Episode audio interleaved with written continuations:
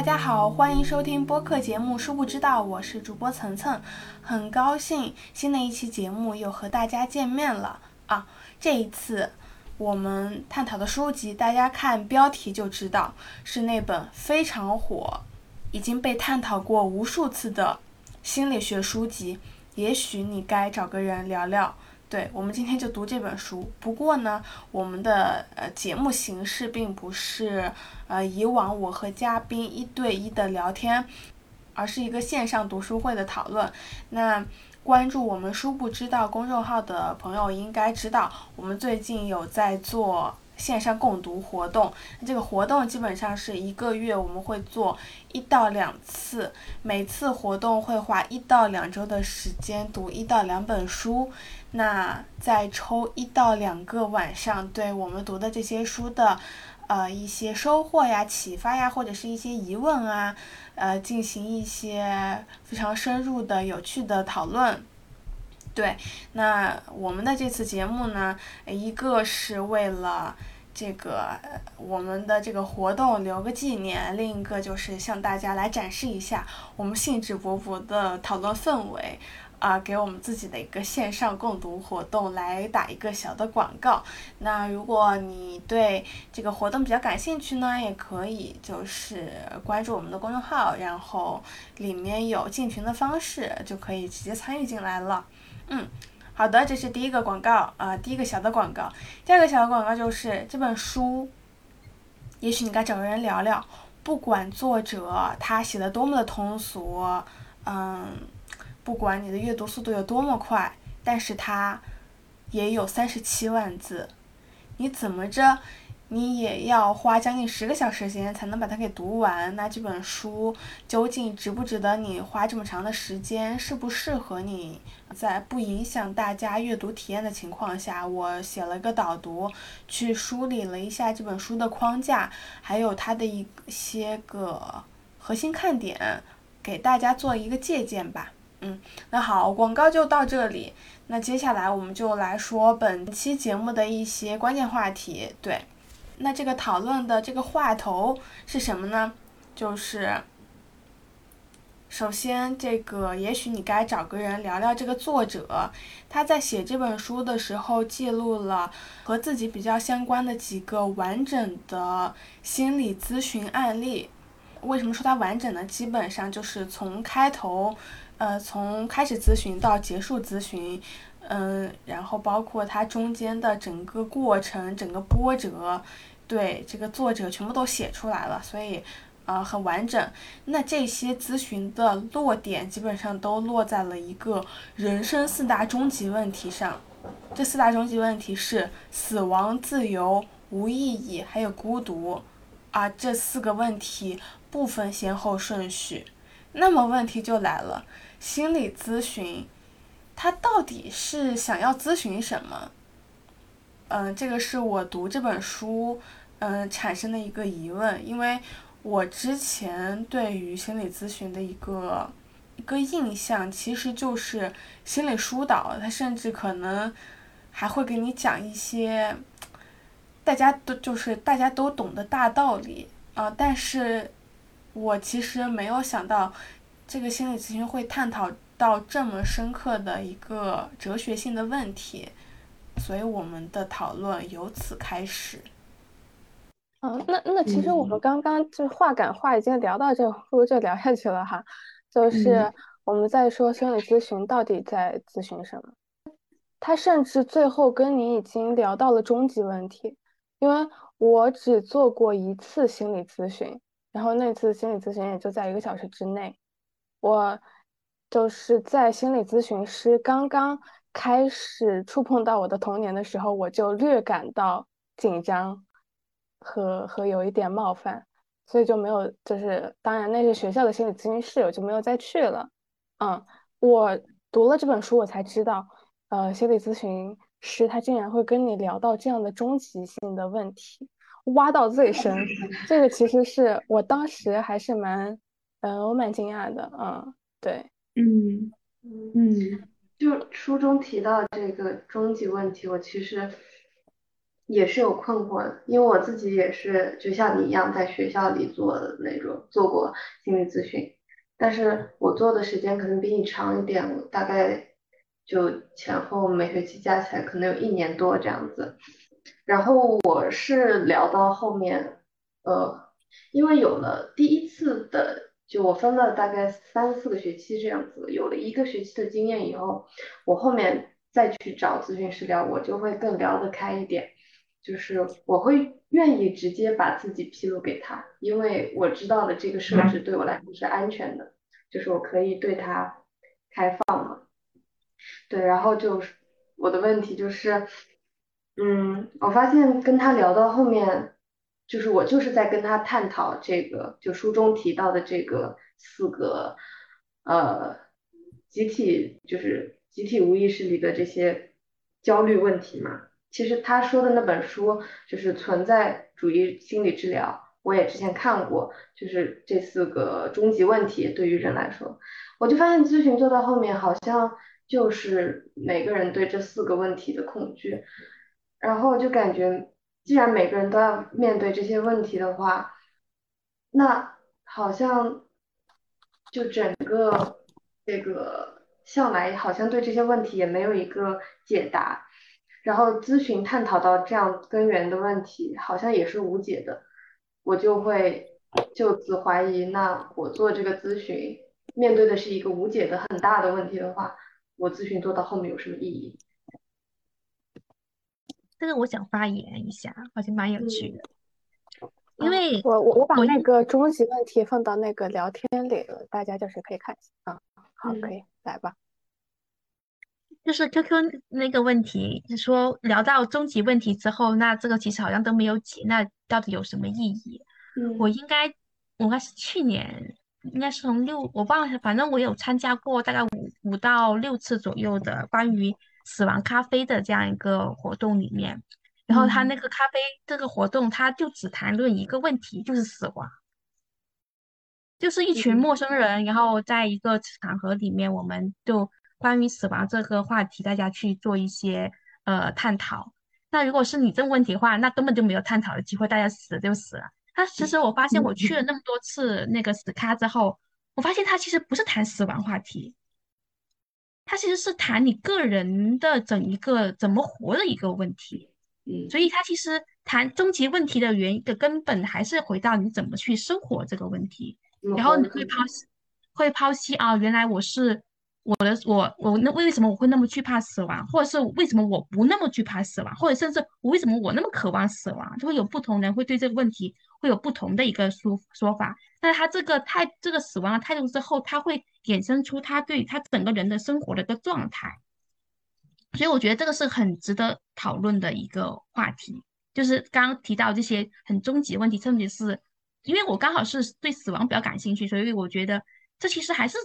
回来还是谈论活的问题，它并并不是谈论死这个这一个情况。我打个比方，比如说死亡这个事情，我们可以谈论什么啊？原来我们可以谈论更技术性的层面的东西。如果我是一个呃孤，最后我是孤独死亡的时候，那我的整个过程，如果是我我已经没有意识了，我已经没办法为我我的人生去做做主的时候，那我可以选择怎么被死临终的时候怎么被对待，会不会有一些过度医疗什么之类的？那我可能甚至会遇到啊，原来我们之前是有个预约什么遗嘱之类的，可以做类似这种东西，类似这样的情况。然后的话，这是第一步，法律法律上是允许的。第二个，如果我是呃同性恋者或者是 LGBT 群体，我是没有亲人的。那如果是这种情况下，是谁我遇到危难的时候，谁能帮我去做这个决定？原来我也可以跟他人去建立这样一个关系，是他可以执行我的人生也好，我的财产也好，它是有话语权的。那我开开开始的时候，你可以聊聊这些很技术性的层面的东西。然后我还买一本很很很有很好玩的书，叫做什么《老人使用手册》。然后我打开里面，它上面哦，你老人时候你都要准备什么？原来你的你的电子卡呀，你的什么密码呀，然后你水费什么电费啊，然后你要去做做一些什么样的整理啊？你的遗物要怎么处理啊？它会涉及到所有很细节很细节的这个事情。当当然，这些都是呃技术层面的，那是另外一个层面是，那这些技术层面其实就会衍生出你的态度，就是你临终时候你想被怎被怎么样的对待，那你想跟别人建立什么样的一个关系，对不对？然后你的日常的生活是要怎么去处理的？你那些花花猫啊，什么狗要怎么处理？这不是不能说处理吧？这怎么相处？所以他其实从嗯这个话题里面，最终还是回到你要怎么活这个事情上，他其实并没有没有意义，我觉得。好，我发言完毕。我对刚刚对你这个话题有点兴趣，我得说说两句。嗯，谢谢。咖啡馆那个蛮有意思的。嗯，然后我这边来分享一下我的体验吧。就是呃，我感觉我我的咨询过程的呃体验可能是怎么说，相对来说比较罕见的，因为我遇到这个咨询师，就是一开始就会令我很满意。然后我跟他在建立联系的过程中也非常的顺畅。然后我这个人又是一个呃比较善于表达，然后呃从他的角度来看是呃我比较好被启发的一个人。所以说我们我们的咨询过程基本上是在五到六次就相当于说是暂停了，或者是说我目前这段状态很好了，不需要再做这个咨询了。呃，我我跟他其实也聊到过这四个终极的问题。然后，嗯，我当时是发现，呃，自己在呃某一个就是我们讨论的这个问题上，呃，追归根结底，最后我还是因为惧怕这几个终极问题而产生的一系列一系列的行为。然后我之后再看这四个问题的时候，我就是觉得，嗯，是其实是呃，我的咨询是在启发我去改变。我对这四个问题的看法，它是从另一个角度来改变。嗯，我们看这四个问题的看法，而不是说真正的有什么问呃什么方法可以去解决这四个问题。说它是解决不了的问题，而我们咨询师只是启发，或者是说给我们一些嗯不同的角度吧。去看这四个问题，然后我我在我的笔记里也写过了，嗯，我觉得呃，很多时候我们之所以会对这几个问题的焦虑，可能就是嗯，我们的教育对这四个问题有一定的缺失。比如说，就拿死亡来说吧，是没很很小的时候，我们可能就没有被教育到说我们要怎么去面对死亡。或者是我们怎么去面对孤独，也没有人从小跟我们教育过说，呃，人生它其实一定程度上的是一个无意义的一个人生，它它是比如说，呃，在历史中或在宇宙中是一个渺小的人类等等等等这样子的，就是呃，我们之所以为什么有可能啊会对这四个问题感到非常焦虑，或者是呃这四个问题在我们。生活中出现的时候，我们没有办法去，没有办法去很好的 handle 它。对，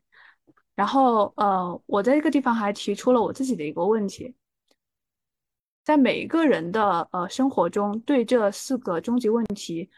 的对待程度是不一样的。有可能有的人非常的惧怕死亡，但是他嗯，对自由或者是对人生的无意义并不那么的看重。但有的人呢，他就觉得自己活着就就要有意义，即使自己面对死亡或者孤独等等。然后我就很想知道，大家对这四个问题是否有一个像排序一样的，呃，一个排名，或者是说，呃，我们在在这四个中，呃，我们最不想面对的问题，或者是最最害怕、自己最恐惧、内心深处，嗯，最无法抵抗的，究竟是什么？对，这是嗯，正如刚刚那位参与者所提议的那样，我们对这四个终极问题的重要性排名进行了一番非常激烈的讨论。嗯，不过场面一度非常的混乱，这里就不跟大家分享了。那这里再重复一下这四个终极问题，分别是死亡、自由、无意义，还有孤独。我自己的重要性排名是排第一的是自由，第二是无意义，第三是死亡，第四是孤独。嗯，这是我的答案。如果你从来没有思考过这个问题，也许可以借由这个机会稍微想一下。好，那我们就进入下一趴。刚刚我就是在就是再插一个问题，就是我们会有聊到说心理咨询师他在不停的去，嗯，其实就是在启发我们去思考这些终极的问题。那其实心理咨询师他自己是包含他自己的三观的，嗯，他他在跟你互动交流的过程中，这样的三观就是你好像仿佛觉得自己是我，我会怀疑你仿佛好像自己被启发了，但实际上是不是心理咨询师把他的三观给给到你了？因为我没有被启，就是被心理咨询师启发过三观，所以我会有这样子的问题。就这个三观是我自己的还是他的呢？让他误以为这是我自己的呢？嗯，我想来回答一下你这个问题。嗯嗯嗯嗯，就是呃，在我接受咨询的过程中，我的心理咨询师最经常问的一句话就是：“你当时是怎么想的？”他其实是在通过这种方式启发你，然后你就会去想你当时怎么想的，然后之后你就会说，呃，你的想法，然后你。通过这个想法引申出来的一系列的东西，以及你之后的行为，然后他之后又会通过这样的方式去启发你，就说他不是一个嗯，会给你灌输很多个人观点的一个过程吧？我感觉，相当于说是嗯，比如说你遇到了一个路口，呃，你不知道该往哪里走，他呃，咨询师不会说是给你指一个路标，或者是给你一张地图，或者是怎样的。它可能相当于说，嗯，你感觉你前面是一片雾，它只是把那个雾给抹掉了，或者说让它更清晰一点那样的一种感觉。这样的话，你还是能看见很多路，你的选择还是会有很多，你的思考方式、行为还是有很多，但是你就会更坚定，或者是说更明确，以你的思考方式、以你的行为自己要往哪里走。我这么说。晨晨能理解这种感觉吗？嗯嗯对，晨晨可晨晨可以理解了。对，就 就是大概是这样的一种感觉。哦，是是这样的。嗯，就像刚刚你的回答里边，咨询师不会把太多的个人意志加强在你身上。其实，呃，作为一名专业就是的咨询师，他如果真的是专业的话，他是不会强加任何的个人意愿在你的你身上的。就是与与与那个雨辰刚刚讲的，是不是他把我自己的三观给到了我，让我误以为哦我理解了，实际上我只是在呃套取了他的三观而已。就是其实这件事情是不应该发生的，就是他不应该，简单来讲，就是他不应该教你做事情，或者他不应该教你怎么思考，就是这个行为应该是你自己去完成的。只不过，呃，正因为呃这一点，嗯，所以我们可以讲才有咨询这个这一份工这这种工作。因为如果你就是很多人可能会觉得，在心理咨询中，我们获得的这种支持、理解、共情，还有陪伴，其实在我们的亲友身上也可以获得啊。但是这其中那个核心的区别，其实就是刚刚的那一点，你的亲友很难不把自己的个人意志，或者是很难不让你，呃，就是很难做到完全的，呃，就是不不强，就是不把自己的一些东西投射在你身上，嗯，但是就是所以这这里面是需要一个为什么说有一个专业的程度在里面。但是我我觉得可能很多人会有这种感觉吧，觉得哎，心理咨询它让我明白了某些道理，那么这是不是因为它教会了我做事，或者是它教会了我做人呢？嗯嗯，包括很呃，因为那个书里面其实也有提到很多的呃心理咨询来访者，他们都他们其实就是抱着自己最实际的问题，希望心理咨询师教我做事，嗯。他们是有一种，嗯，就会有一种渴，就是渴求被指导的那种心情在里面的，嗯，没错，是的，嗯，就是这个可能跟文化也很相关，我觉得，就。是我觉得我们中国文化当中本身就有对智者这样的角色，我们呃，其实智者这个角色也算是一个标签吧，就是大家对咨询师或者是对这种行业的一个标签，觉得他是一个全能全知者，他是一块，呃，他是一个白板，然后呢，他会投射给我我想要答案。就是刚刚提到文化相关的，就是可能在我们的文化中本身就对像老师、医生，呃，或者是特别是这两个职业吧，天生的，就是可能不是天生，就是在文化中培养起来的一种，嗯，呃，这种认可或者是这种，这种这种信任之类的，嗯，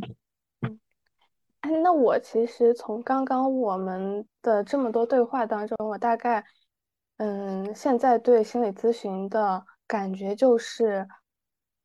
我们的生活当中完全或者几乎没有这样的机会可以如此深入的自省，而心理咨询是这样的一个给我们提供了这样一个空间，通过心理咨询师不停的询问，然后去 push 你去想这些问题，然后从而让你自己去找到自己的那种路子的感觉。那倒是有点像，就是就是那个苏格拉底，他不是说不停的就是找人，不停的去问别人问题，就会让我有这种感觉。苏格拉底他其实就是他是他是怎么样子？他是会在街上随便找一个人，然后问他这种问题，然后然后之后和别人对和和别人辩论，然后辩论到人家没有话说的时候，还还去和别人辩论，然后然后最后别人。别人觉得他很厉害，他还他还说什么，就是我的学问很浅薄之类的这种很装逼的话。所以当时，当时，当时苏格拉底不是被投投票投死了吗？就是 这个样子，就是因为因为他平常的这些行为才导致的。这个是我在一本一本历史书上面有看到过的。所以不要乱提问的。你坏你你坏你坏起了你坏起了我的回忆啊。嗯嗯。所所以我们在书里面看到，有的时候，嗯，受访者经过一段时间的咨询之后，突然跑掉。就比如说那个约翰，他消失了整整一个月，嗯，他才会回来。那说明真的是黛比是谁？触到触到了一些核心的地方。就其实对啊，就嗯，就比如说我之前非常浅薄的咨询经历。就当心理咨询师，他想要跟我探讨，就是比如说我的父母他们在过往就是对我的态度到底有没有问题的时候，我就是非常就非常极力的回避这个问题，我就是非常想要在他面前保持我的体面，就是保就是坚信自己的正确。就那个时候是高中的时候，对。包括许家瑞，你刚刚说交情不够，其实的确是这个样子。因为这里其实是牵扯到一个治疗联盟的建设，就是治疗联盟，就是顾名思义，就是咨询师跟你的来访者，你们之间的，我们可以说是交情，对，就是那种，因为这个真的是一个双方的行为，呃，怎么说呢？就是其实做咨询是对来访者有一定，我我们可以说要求的吧，就是你首先你得主动想要做这个咨询，因为不妨，呃，就是。不乏有这样的例子，就是特别可能在国内还好，但是可能在美国呀，或者是其他的，我比较我只是比较了解美国的这个系统，有些呃，比如说有些刑事案件背景的人，或者是有这种呃，比如说在学校，这些呃老师会认为你需要做心理咨询，或者是怎么样，嗯。有些人他会被半强迫的去做，就是像完成任务一样。那么这种情况跟你主动去寻求咨询的效果肯定是不一样的。然后像刚刚那种被冒犯的感觉，可能也是因为你没有做好准备，就是你不够信任这位咨询师，你不够信任你们之间的这个关系是不是已经到这个程度了，或者是你不够信任，嗯，你在。就是倾倒出你的这段经历以后，能不能得到有效且及时的回应？因为我们最害怕的一个情况就是，当你打开了以后，你的咨询师没有办法去完成这个工作，就是他没有办法去接住你所倒出来的东西。那么这种情况其实是我们非常不想见到的。所以，这种被冒犯的感觉，或者是这种被戳到了一个点，然后你就暂停呃治疗，或者是甚至就再也不去见他的这个情况，也是由于我们自己。没有做好准备，就是因为这个也是需要我们花很大力气，然后你要去讲很多东西，你要去思考，你要去反思的过程。嗯，对，就是这样。嗯，在我看来，我我来回答一下啊，就是关于谈到原生家庭这个问题，就我感觉哈，呃，一个咨询师如果跟一个呃来访者从见面，然后呃到他们谈到家庭。谈到原生家庭，就是来访者会呃主动的谈及他的原生家庭，我觉得这可以算是一个稍微有一点相当于阶段性的突破的这样的一步。呃，在曾经说的嗯，比如说一个小时或者是嗯比较短期的一个过程中，就直接谈到原生家庭，呃，可能是不是很利于这个谈话的。就是就我而言啊，因为我跟我的咨询师基本上是在中后段。包括在那个小说里面也是这样子的，那个约翰嘛，他是在大概是在呃中后段的咨询的中后段的时候才谈到了他原生家庭以及原生家庭对他造成的影响嘛。对，因为嗯，很多时候一般一开始的咨询过程中都会扯一些前面会扯一些乱七八糟的东西，而且你有可能会扯很多乱七八糟的东西去回避你呃本身要面对的那个问题，其实是一种防御措施了。就是在心理咨询师看来，但是你自身是可能，嗯，意识不到的。如果你的原生家庭有问题的话，嗯，大概率可能是在咨询的中后段，你们才会谈及这样的问题。这个时候，你已经，嗯，相当于说，你把咨询师和这个整个咨询的环境当当成了一个自己放松的，然后信任的一个环境和人。这样的话，你才会更去，更能勇敢的去袒露自己的内心吧，应该是啊，这是我的观点。嗯嗯，谢谢。还有很很很很能针对我的问题。嗯，对，就是我我去回忆那一次经历，可能觉得还是我心里的那个安全感不足够，就是在这种情况下。就是说这件事情，我虽然主动的跟他谈了，就是原生家庭的问题，但其实我心里又并没有做好心理准备，他可以过来去询问我，就是去质疑我。这个时候，如果发生这样的谈话，我就会觉得会有就不舒服，就对我就会嗯下意识防备，嗯。